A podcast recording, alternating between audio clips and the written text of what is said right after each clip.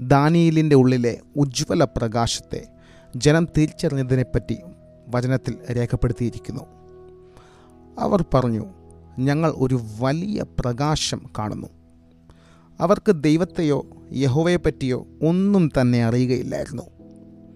അവർക്ക് ആകെ അറിയാവുന്നത് ഞങ്ങളൊരു ഉജ്ജ്വല പ്രകാശം കാണുന്നുവെന്നാണ് അവർ എന്ത് ചെയ്തു എന്നറിയാമോ?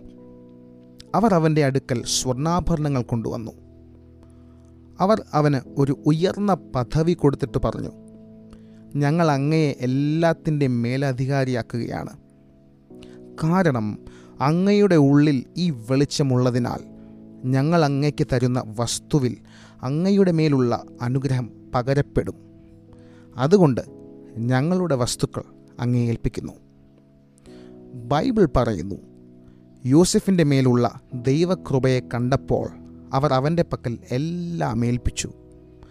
അവർ അവനെ മിശ്രൈമിലെ ഭരണാധികാരിയാക്കി. അവർ പറഞ്ഞു ഈ മനുഷ്യൻ അഭിഷിക്തനാണെങ്കിൽ ഞങ്ങളുടെ വസ്തുക്കൾ ഇരിക്കേണ്ടിയ ഏറ്റവും ഉത്തമമായ സ്ഥാനം ആ അഭിഷേകത്തിന്റെ കീഴിലാണ്. എന്റെ കാർ പാർക്ക് ചെയ്യുവാൻ ഏറ്റവും ഉത്തമമായ സ്ഥാനം ആ അഭിഷേകത്തിന്റെ കീഴിലാണ്.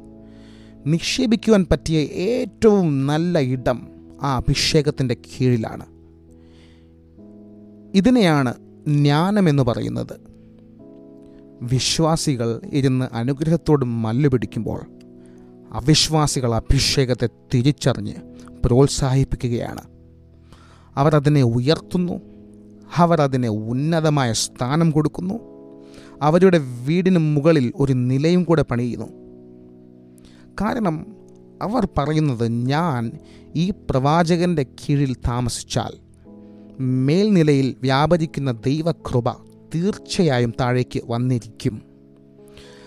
കാരണം ഞാൻ എന്റെ ജീവിതകാലം മുഴുവനും പ്രാർത്ഥിച്ചിട്ടും ഒന്നും നടക്കുന്നില്ല. പക്ഷേ പ്രവാചകൻ പ്രാർത്ഥിച്ചാൽ ചിലതൊക്കെ സംഭവിക്കും.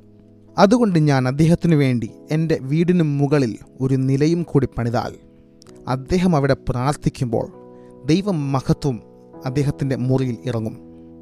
എങ്ങനെയെങ്കിലും അത് എന്റെ മേൽക്കൂരയിൽ നിന്ന് ചോർന്ന് എന്റെ ഭവനത്തിലിറങ്ങും.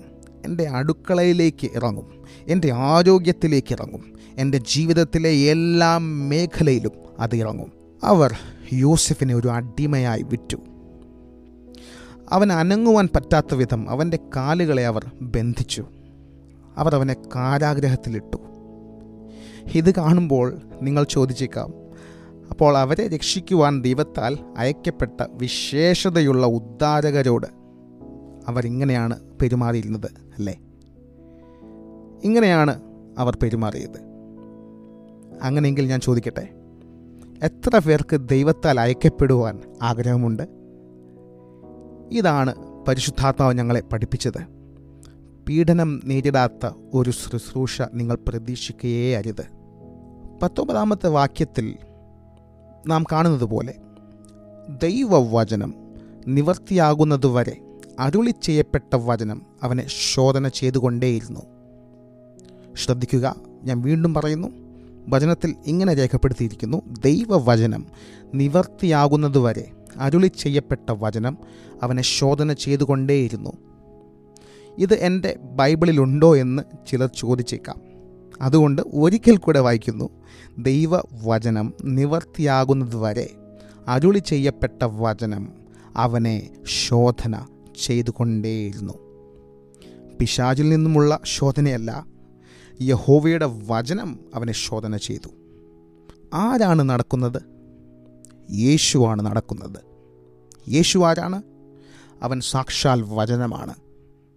അപ്പോൾ വചനം യോസെഫിനെ മിശ്രമിലേക്ക് അല്ലെങ്കിൽ ആ ജനങ്ങളിലേക്ക് അതായത് ഭാവിയിലെ ഇസ്രായേലിന്റെ അടുക്കൽ അയച്ചു.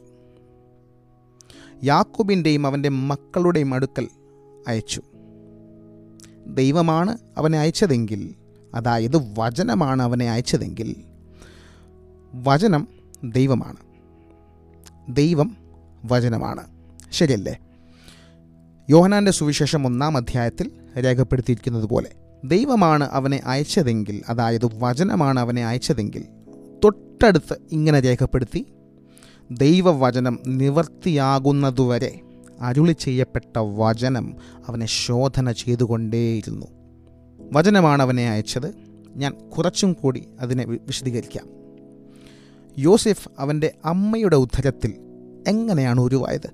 വചനത്താലാണ് അത് സംഭവിച്ചത്. കാരണം എല്ലാം സൃഷ്ടിക്കപ്പെടുന്നത് വചനത്താലാണ്. അപ്പോൾ യോസെഫിനെ സൃഷ്ടിച്ച വചനം യോസെഫിനെ അവരുടെ അടുക്കൽ അയച്ചു. അതേ വചനം യോസെഫിനെ ശോധന ചെയ്യുകയാണ് പരീക്ഷിക്കുകയാണ്. ഞാനിത് അല്പം കൂടെ വിശദീകരിക്കാം. എപ്പോൾ വരെയാണ് അവനെ അയച്ച വചനം അവന്റെ അടുക്കൽ വരുവോളം? ആ വചനം അവന്റെ ഉള്ളിൽ പ്രകടമാകും വരെ. ആ വചനം അവനിൽ പക്വത പ്രാപിക്കും വരെ ആ നിമിഷം വരെ ശോധന നടന്നുകൊണ്ടേയിരിക്കും. നിങ്ങളിൽ ചിലർ നിങ്ങൾ എത്തേണ്ട ലക്ഷ്യസ്ഥാനത്ത് എത്താത്തതിന്റെ കാരണം ദൈവത്തിന് നിങ്ങളോട് പിണക്കമുള്ളതുകൊണ്ടല്ല. ദൈവം നിങ്ങളെ മറന്നതുകൊണ്ടല്ല. നിങ്ങളെ അയച്ച കർത്താവ് നിങ്ങളെ അയച്ച വചനം നിങ്ങളെ ശോധന ചെയ്യുകയാണ്. ഞാനത് വിശദീകരിക്കാം. വചനം യോസഫിനെ അയച്ചപ്പോൾ അവനൊരു പ്രത്യേക അവസ്ഥയിൽ പൊതിയപ്പെട്ട രൂപത്തിൽ അവൻ ഒരു പ്രത്യേക കൃപയിലും അഭിഷേകത്തിലുമായിരുന്നു. വചനം ആ രീതിയിൽ അവനെ അയച്ചു. ഈ വചനം ഒരു പ്രത്യേക മണ്ഡലത്തിലേക്ക് അവനെ ഒരു ദൗത്യം ഏൽപ്പിച്ച് പ്രത്യേകമായി പൊതിഞ്ഞ അവസ്ഥയിൽ അയച്ചിരിക്കുകയാണ്. നിന്നെ ഏത് മണ്ഡലത്തിൽ മാറ്റം വരുത്തുവാൻ അയച്ചുവോ? ആ മണ്ഡലത്തിന്റെ അന്തരീക്ഷം നിന്നിലുള്ള ദൈവകൃപയുടെ വീര്യം കുറച്ചുവോ എന്ന് അറിയാൻ വചനം നിന്നെ പരീക്ഷിക്കുകയാണ് അല്ലെങ്കിൽ ശോധന ചെയ്യുകയാണ്. ഞാൻ കുറച്ചും കൂടെ മനസ്സിലാവുന്ന രീതിയിൽ പറയാം. നീ ചെല്ലേണ്ട നീ പകരേണ്ട ഒരു സ്ഥലമുണ്ട്. പക്ഷേ ആ ഇടത്തെ എല്ലാ ദുരാത്മ ശക്തികൾ ചേർന്ന് നിന്നെ തകർക്കാൻ നോക്കുകയാണ്. ആ പട്ടണത്തിലെ എല്ലാ ദുരാത്മാക്കളും ചേർന്ന് നിന്റെ മേലുള്ള ദൈവനിയോഗത്തെ തകർക്കാൻ നോക്കുകയാണ്. അന്ധകാരത്തിന്റെ എല്ലാ ആത്മാക്കളും അല്ലെങ്കിൽ ആ മണ്ഡലത്തിലെ എല്ലാ ദുരാത്മാക്കളും ചേർന്ന് നിന്റെ മേലുള്ള വെളിയിൽ മായം ചേർക്കുവാൻ നോക്കുകയാണ്. ചിലരെ നമുക്ക് കാണുവാൻ സാധിക്കും. നിങ്ങളുടെ പെരുമാറ്റം മറ്റ് സ്ഥലങ്ങളിൽ ഒരു പ്രത്യേക തരത്തിലായിരിക്കും. പക്ഷേ അതേ നിങ്ങൾ കർത്താവ് നിയോഗിച്ച സ്ഥലത്തെത്തുമ്പോൾ നിങ്ങളുടെ പെരുമാറ്റത്തിൽ വ്യത്യാസം കാണപ്പെടുന്നു. നിന്റെ ജോലി സ്ഥലം അത് നിന്നെ ഏൽപ്പിച്ച മണ്ഡലമായിരിക്കും. പക്ഷേ അവിടെ നീ മുൻപ് നേരിടാത്ത പലതിനാലും ആക്രമിക്കപ്പെടുന്നു. പെട്ടെന്ന് നിങ്ങൾ വേറെ എന്തോ ചെയ്യുവാൻ പ്രലോഭിക്കപ്പെടുന്നു.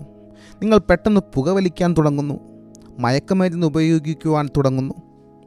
നിങ്ങൾ വന്ന സ്ഥലത്തിൽ ചെയ്യാഞ്ഞ പല കാര്യങ്ങൾ പെട്ടെന്ന് ഇവിടെ വന്നപ്പോൾ നിങ്ങൾ ചെയ്യുവാൻ തുടങ്ങുകയാണ്.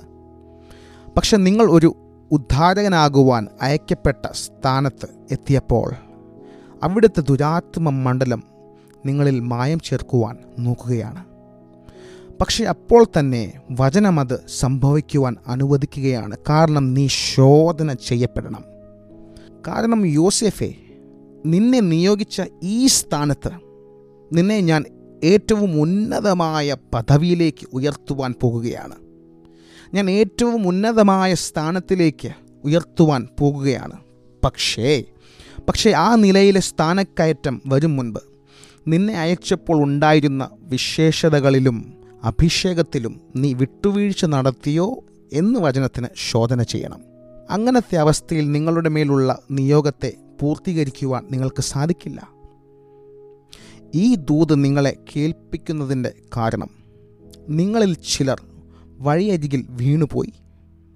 നിങ്ങളുടെ നിയോഗത്തിന്മേലുള്ള വിശ്വാസം പോയി പോയി എന്റെ ദൗത്യം ഇത്രയും മാത്രം പക്ഷെ എന്നെക്കൊണ്ട് ഇത്രയൊക്കെ സാധിക്കൂ. നിങ്ങൾ വിഷാദിച്ചിരിക്കുകയാണ്. തന്നെത്താൻ കുറ്റം ചുമത്തുകയാണ്. നിങ്ങൾ നിരുത്സാഹത്തിന്റെ നിരാശയുടെ വിഷാദത്തിന്റെ ചൂര ചെടിയിൻ കീഴിൽ ഇരിക്കുകയാണ്. ദൈവത്തിന്റെ പ്രവചന കൃപയാൽ ഈ ദൂത് നിങ്ങളെ ഞാൻ അറിയിക്കുകയാണ്. നിങ്ങളെ അയച്ച മണ്ഡലത്തിലെ അത് എന്തുമായിക്കൊള്ളട്ടെ? നിന്നെ മാറ്റുവാനോ നിന്റെ വീര്യം കുറയ്ക്കുവാനോ നിന്നിൽ വിട്ടുവീഴ്ച വരുത്തുവാനോ നിന്റെ നിലവാരം കുറയ്ക്കുവാനോ ശ്രമിച്ചെങ്കിൽ യേശുവിന്റെ നാമത്തിൽ അത് ഇന്ന് പൊട്ടിമാറട്ടെ എന്ന് ഞാൻ കൽപ്പിക്കുന്നു. കാരണം വചനം ശക്തിയോടുകൂടെ നിങ്ങളുടെ അടുക്കൽ വരികയാണ്. ഈ വചനം കേൾക്കുമ്പോൾ നിങ്ങൾ ചിലപ്പോൾ കരയുകയാണ്. എന്നെ ആ സ്കൂളിൽ അയച്ചത് ആ സ്കൂളിൽ ഒരു ഉണർവുണ്ടാകുവാൻ വേണ്ടിയായിരുന്നു. പക്ഷേ ആ സ്കൂളിലെ ദുരാത്മ മണ്ഡലം എന്നെ പ്രലോഭിപ്പിച്ച്.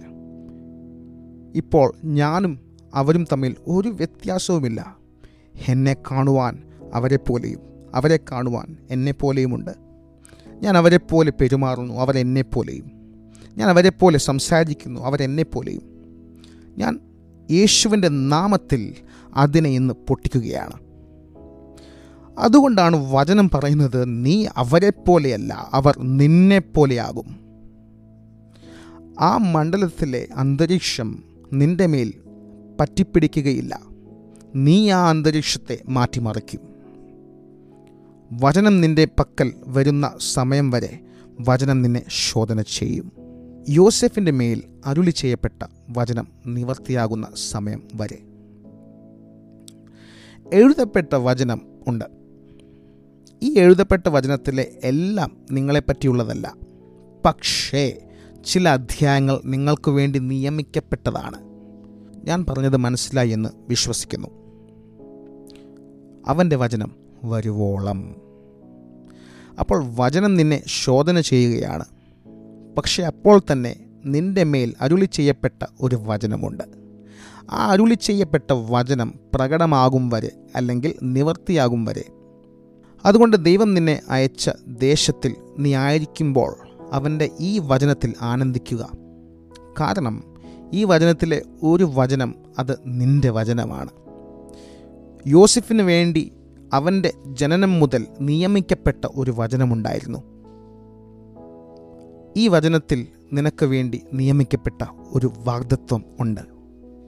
നിന്റെ മേൽ അരുളി ചെയ്യപ്പെട്ട വചനം നിന്റെ ജീവിതത്തിൽ നിവർത്തിയാകും വരെ നീ വചനത്തോട് ഇഴുകിച്ചേരുക ഒരു പക്ഷേ നിങ്ങൾ എല്ലാ വാക്യവും കാണാപ്പാടം പഠിച്ചേക്കാം. പക്ഷേ ആ വാക്യങ്ങൾ ഒന്നും നിങ്ങൾക്ക് ഉപയോഗമാകുന്നില്ല. ഇതിന്റെ പേരാണ് മതം. പക്ഷേ നിങ്ങൾ വചനത്തിൽ ആനന്ദിക്കുമ്പോൾ ദൈവവചനപ്രകാരം നിങ്ങൾ നടക്കുവാൻ തുടങ്ങുമ്പോൾ ദൈവത്തിന്റെ നിർദ്ദേശങ്ങൾ പ്രകാരം നിങ്ങൾ നടക്കുവാൻ തുടങ്ങുമ്പോൾ നിങ്ങൾ ദിവസം തോറും മരിക്കുവാൻ തുടങ്ങുന്നു. നിങ്ങൾ എല്ലാ ദിവസവും മാറുവാൻ തുടങ്ങുന്നു. നിങ്ങൾ അതിര് വരയ്ക്കുവാൻ തുടങ്ങുന്നു. നിങ്ങൾ പ്രലോഭനങ്ങളോട് എതിർക്കുവാൻ തുടങ്ങുന്നു. ഉടൻ തന്നെ വചനം നിങ്ങളെ നോക്കി ഇപ്രകാരം പറയും. അതെ ഞാൻ പറഞ്ഞതുപോലെ അവൻ ചെയ്യുകയാണ്. അവൻ എന്നെ പിന്തുടരുന്നു. അവൻ എന്നെ സ്നേഹിക്കുന്നു. അവന്റെ മുൻപിൽ പാവത്തെയല്ല എന്നെയാണ് അവൻ വച്ചിരിക്കുന്നത്. വചനം നിന്നെ വീക്ഷിക്കുകയാണ്. നിന്റെ വാക്കുകളെ ശ്രദ്ധിക്കുകയാണ്. നിന്റെ ക്രിയകളെ വചനം ശ്രദ്ധിക്കുകയാണ്. അപ്പോൾ നിവർത്തിയാകുവാൻ സമയമായപ്പോൾ അവന്റെ വചനം യോസെഫിന്റെ അടുക്കൽ വന്നു. അർത്ഥം. നിന്നെ ഭൂമിയിലേക്ക് അയക്കുമ്പോൾ ദൈവം നിന്റെ മേൽ പ്രഖ്യാപിച്ച വചനം. ആ അരുളി ചെയ്ത വചനം നിന്നെ തേടി വരും. എന്നിട്ട് ഉന്നതമായ സ്ഥാനങ്ങളിലേക്ക് നിന്നെ ഉയർത്തും. ജീവിതത്തിൽ സംഭവിച്ചതിനെ ഓർത്ത് നമ്മളിൽ ചിലർ നിരാശരാണ്. അതിനാൽ ദൈവവചനം നിങ്ങൾക്ക് അംഗീകാരം നൽകും വരെ നിൽക്കുവാനുള്ള ക്ഷമ ഇല്ലാത്തവരായി. അപ്പോൾ അരുളി ചെയ്യപ്പെട്ട വചനത്തിന് നിങ്ങളുടെ അടുക്കൽ വരാം. പക്ഷേ എഴുതപ്പെട്ട വചനം നിങ്ങളെ അംഗീകരിക്കാത്തതിനാൽ അരുളി ചെയ്യപ്പെട്ട വചനത്തിന് നിങ്ങളുടെ അടുക്കൽ വരുവാൻ സാധിക്കുന്നില്ല. എഴുതപ്പെട്ട വചനത്തോടുള്ള നിന്റെ സമർപ്പണമാണ് അരുളി ചെയ്യപ്പെട്ട വാഗ്ദത്തങ്ങളെ നിന്റെ ജീവിതത്തിൽ നിവർത്തിയാക്കുന്നത്. പക്ഷേ നിങ്ങൾക്ക് എഴുതപ്പെട്ട വചനത്തിൽ വേരൊന്നുവാൻ സാധിക്കുന്നില്ല. ഈ വർഷം ദൈവത്തിന്റെ വചനത്തിൽ നിങ്ങളുടെ വേരുറയ്ക്കുന്ന വർഷമാണ്. വാ തുറന്നു പറയുക. ഇനി ഇങ്ങനെ മുൻപോട്ട് പോകുവാൻ സാധിക്കത്തില്ല. ഈ വർഷം ഇനി ഒരു വിട്ടുവീഴ്ചയില്ല. ഈ വർഷം ഇനി അലസത വേണ്ട. ഈ വർഷം ഇനി ഉദാസീനത വേണ്ട. നിങ്ങൾ പറയുന്നു എനിക്ക് പ്രാർത്ഥിക്കണം. പക്ഷേ പ്രാർത്ഥിക്കാൻ സമയമാകുമ്പോൾ നിങ്ങൾ പ്രാർത്ഥിക്കുന്നില്ല.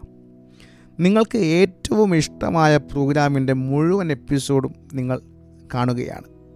അതിന് സമയവും ഉണ്ടായിരുന്നു. അത് കണ്ടപ്പോൾ ഇനി എന്ത് സംഭവിക്കുമെന്നുള്ള ആകാംക്ഷയിൽ നിങ്ങൾക്ക് നല്ല ക്ഷീണമുണ്ടായിട്ടും നിങ്ങൾ അടുത്ത എപ്പിസോഡും കാണുന്നു. നിങ്ങൾക്ക് ആ കഥാപാത്രം വിവാഹം കഴിച്ചുവോ എന്നറിയണം. നിങ്ങൾക്ക് ആ ഭാഗം മാത്രം ഒന്ന് കണ്ടാൽ മതി. എന്നിട്ട് നിങ്ങൾ പറയുകയാണ് എനിക്ക് പ്രാർത്ഥിക്കാൻ സമയമില്ല. ദൈവത്തിനതറിയാം അല്ല അങ്ങനെയല്ല. ഈ ശുശ്രൂഷയിൽ ദൈവം നിങ്ങളെ കൊണ്ടുവന്നതിന്റെ ഒരു കാരണമുണ്ട്. കഴുകന്മാരുടെ കൂടെ പറക്കുവാൻ ദൈവം നിങ്ങളെ ഇവിടെ കൊണ്ടുവന്നതിന്റെ പിൻപിൽ ഒരു കാരണമുണ്ട്. നിങ്ങൾ എന്നെ കേട്ടില്ല എന്ന് തോന്നുന്നു. ഞാൻ വീണ്ടും ആവർത്തിക്കുന്നു കഴുകന്മാരോട് കൂടെ പറക്കുവാൻ ദൈവം നിങ്ങളെ ഇവിടെ കൊണ്ടുവന്നതിന്റെ പിൻപിൽ ഒരു കാരണമുണ്ട്. മുടന്തൻ ന്യായങ്ങൾ പറയുന്ന കാലം അവസാനിച്ചിരിക്കുകയാണ്. ദൈവ മഹത്വം നിങ്ങളുടെ മേൽ വരികയാണ്. വാ തുറന്ന് പ്രഖ്യാപിക്കുക. ഒന്നുകൂടെ മുടന്തൻ ന്യായങ്ങൾ പറയുന്ന കാലം അവസാനിച്ചിരിക്കുകയാണ്. നിങ്ങൾക്ക് നിങ്ങളുടെ നാവിനെ അടക്കുവാൻ സാധിക്കയില്ല എങ്കിൽ നിങ്ങളുടെ ഭാര്യയുടെ മേൽ ഭർത്താവിന്റെ മേൽ പഴിചാരുന്നത് നിർത്തുക. അവൾ അങ്ങനെ ഒന്ന് ചെയ്തായിരുന്നുവെങ്കിൽ അദ്ദേഹം അങ്ങനെ ഒന്ന് ചെയ്തായിരുന്നുവെങ്കിൽ ഞാൻ ഇതിലും മെച്ചമാകുമായിരുന്നു. അല്ല ഒരിക്കലുമല്ല. താങ്കൾ കുറ്റരഹിതനല്ല. കുഴപ്പം താങ്കളുടെ നാവിൽ തന്നെയാണ്. അതെ നാവ് നിങ്ങളുടെ അനുഗ്രഹങ്ങളെ അസാധുവാക്കുകയാണ്. ദൈവം ആരോടോ സംസാരിക്കുന്നു ഞാൻ അഭിഷേകത്തെ തിരിച്ചറിയുന്നു. കർത്താവായ യേശുവെ ഞാൻ അങ്ങയ്ക്ക് നന്ദി പറയുന്നു. അങ്ങയുടെ മക്കളോട് അങ്ങ് മല്ല് പിടിക്കുന്നതിനാൽ നന്ദി പറയുന്നു.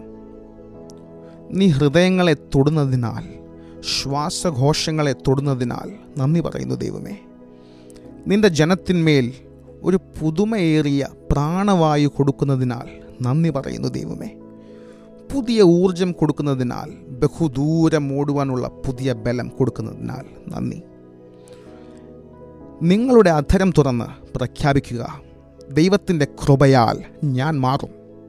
ഈ വർഷം ഞാൻ ചരിത്രം സൃഷ്ടിക്കും. ഞാൻ പത്ത് വർഷമായി പ്രവചനങ്ങൾ കേട്ടുകൊണ്ടേയിരിക്കുകയാണ്. പക്ഷേ ഈ വർഷം എന്റെ മേൽ പ്രവചിക്കപ്പെട്ടത് നിവർത്തിയാകും. ഇത് ചിലർ ബലാൽക്കാരേണ പിടിച്ചെടുക്കണമെന്ന് ഞാൻ ആഗ്രഹിച്ചു പോകുകയാണ് ബലാൽക്കാരികൾ അതിനെ പിടിച്ചെടുക്കുന്നു.